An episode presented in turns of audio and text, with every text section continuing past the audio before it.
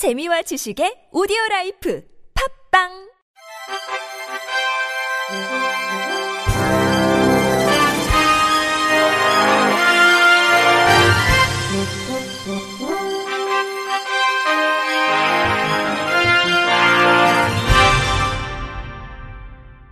청취자 여러분 안녕하십니까? 8월 28일 수요일 KBIC 뉴스입니다. 경기도의회 보건복지위원회 김영혜 의원은 27일 제338회 임시회 제2차 본회의에서 5분 자유 발언을 통해 경기도 장애인복지위원회의 효율적 구성과 실효성 있는 운영을 도에 촉구했다고 밝혔습니다. 김 의원은 장애인복지법 제13조에 따라 지방자치단체에서는 장애인복지위원회를 설치해 장애인복지 관련 사업의 기획, 조사 등에 필요한 사항을 심의하도록 하고 있는데 정작 경기도는 유명무실한 조직으로 전락돼 있다며 첫 포문을 열었습니다. 또한 관계 법률에 의한 위원회 설치도 제대로 하지 않을 뿐더러 지난 5년 동안 한 번도 개최한 적이 없는 형식적인 운영을 비판하며 도가 이런 상황이다 보니 도내 31개의 시군도 내실 있는 운영을 하지 못하고 있다고 지적했습니다. 이를 근거로 김 의원은 과연 경기도의 장애인 정책은 무엇을 근거로 어떤 방향성을 가지고 누구를 위해 운영되고 있는지 의구심이 들 수밖에 없다며 이러한 상황임에도 이에 대해 목소리 한번 제대로 내지 않는 장애인 복지위원회의 위원들에 대해서도 강도 높은 비판을 이어나갔습니다. 김 의원은 만약 경기도 장애인복지위원회가 장애인 당사자와 장애인 단체 전문가와 함께 경기도와 시군의 장애인 복지 빈틈을 메꾸고 필요한 정책을 발굴하는 등 제대로 된 역할만 했더라면 최소한의 사각지대 방지와 정책의 빈틈을 보완할 수 있었을 것이라고 지적했습니다.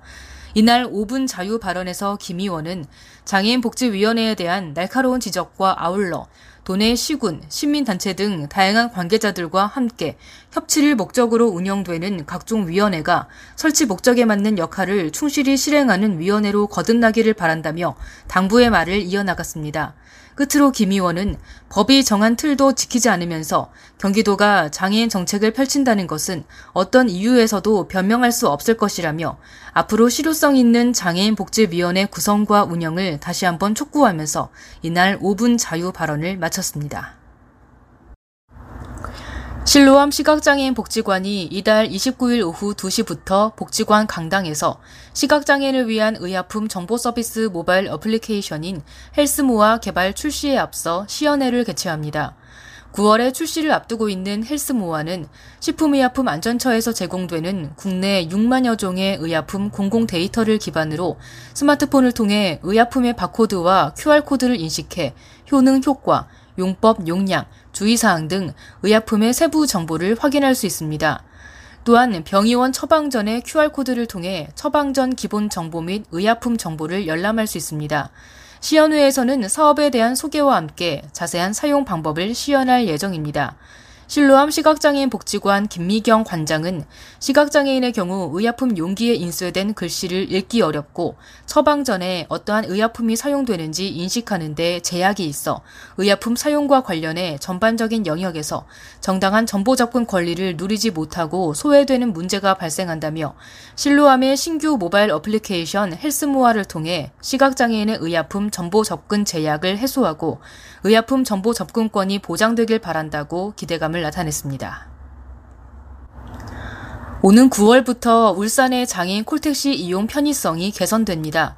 울산시는 장애인 이동 편의 향상을 위해 오는 9월 2일부터 스마트폰 애플리케이션과 인터넷 누리집을 이용한 장애인 콜택시 호출 서비스 및 이용자가 많은 시간대에 휴무차 6대를 추가 배차한다고 밝혔습니다. 현재 스마트폰 어플의 경우 안드로이드용은 출시됐으나 아이폰용은 추가 개발해 출시할 예정입니다. 안드로이드 폰 이용자는 플레이 스토어에서 울산 부르미 앱을 내려받아 이용할 수 있으며 인터넷은 울산 장애인 콜택시 누리집에서 간단한 회원 가입만 하면 이용이 가능합니다. 이에 따라 장애인 콜택시 이용자는 앱과 홈페이지를 통해 편하게 이용 접수를 할 수 있어 통화가 힘든 시간대에 대기 시간을 줄이고 청각 언어 장애인의 이용 편의가 향상될 전망입니다. 특히 접수 대기자 수와 배차된 차량의 위치를 실시간으로 확인할 수 있어 이용자들이 보다 더 편리한 서비스를 지원받을 수 있을 것으로 보입니다. 또한 울산시는 8월 말부터 이용이 많은 시간대인 오후 3시에서 9시에 휴무차 6대를 추가 투입해 이용자들의 대기 시간을 줄여 보다 빠른 서비스를 제공하게 됩니다.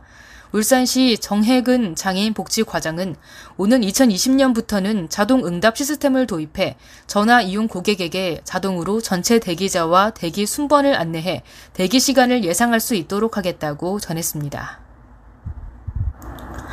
서울 다세대 주택에서 혼자 살던 50대 장애인 여성이 숨진 채 발견돼 경찰이 조사에 나섰습니다. 서울 관악경찰서는 지난 20일 저녁 8시쯤 관악구 삼성동의 한 다세대 빌라에서 50대 정모 씨가 숨진 채 발견됐다고 밝혔습니다. 경찰 조사 결과 정 씨는 당뇨 합병증으로 다리 절단 수술을 받은 뒤 지난 2016년부터 정부의 장애인 활동 지원 서비스를 받아왔습니다. 정 씨는 지난해 7월부터 서비스를 이용하지 않았지만 담당 공무원은 구체적인 이유를 파악하기 위한 활동을 하지 않은 것으로 알려졌습니다. 경찰은 고인이 지병을 앓다 홀로 숨진 것으로 보고 부검을 통해 정확한 사인을 규명할 방침입니다. 시각장애인들이 직접 만들고 선택한 가치봄 화면 해설 상영회가 부산에서 열립니다. 이번 상영회는 문화예술단체가 기획 운영하고 한국장애인 문화예술원이 후원하는 꿈꾸는 베프와 함께하는 부산 BF 아카데미로 오는 9월 6일부터 7일까지 부산 시청자 미디어센터 공개홀에서 무료로 개최됩니다. 이번 상영회에서는 부산 베리어프리 아카데미 수료작 4편과 더불어 파파로티, 라디오스타, 너의 결혼식, 더 테러 라이브 등 4편이 시각장애를 위한 화면 해설과 함께 상영됩니다. 또한 너의 결혼식은 청각장애인을 위한 자막 해설도 제공됩니다. 수료작 4편은 꿈꾸는 베프가 지난 5월부터 7월까지 진행한 비장애인 작가와 감수자가 함께하는 부산 BF 아카데미 수강생들이 함께 제작한 것입니다. 상영장 4편은 꿈꾸는 베프가 같이 봄 영화로 만들어지지 않은 작품들 중에서 엄선했습니다. 꿈꾸는 베프는 이번 행사를 통해 같이 봄이라는 이름처럼 많은 사람들이 상영회를 재미있게 즐기고 만드는 일에도 관심을 가졌으면 좋겠다고 전했습니다. 끝으로 날씨입니다. 내일은 전국이 흐리고 중부지방과 전북, 경북은 아침부터 밤 사이에 비가 오는 곳이 있겠습니다. 예상 강수량은 경기 북부, 강원 영서 북부가 20에서 60mm, 서울, 경기 남부, 강원 영서 남부가 10에서 40mm, 강원 영동이 5에서 20mm 등입니다. 내일 아침 최저 기온은 18도에서 23도, 낮 최고 기온은 25도에서 30도로 예보됐습니다. 바다의 물결은 서해 앞바다에서 0.5m에서 1m, 남해 앞바다에서 0.5m에서 2m, 동해 앞바다에서 0.5m에서 1.5m로 일겠습니다. 이상으로 8월 28일 수요일 KBIC 뉴스를 마칩니다. 지금까지 제작의 안윤환, 진행의 홍가연이었습니다. 고맙습니다. KBIC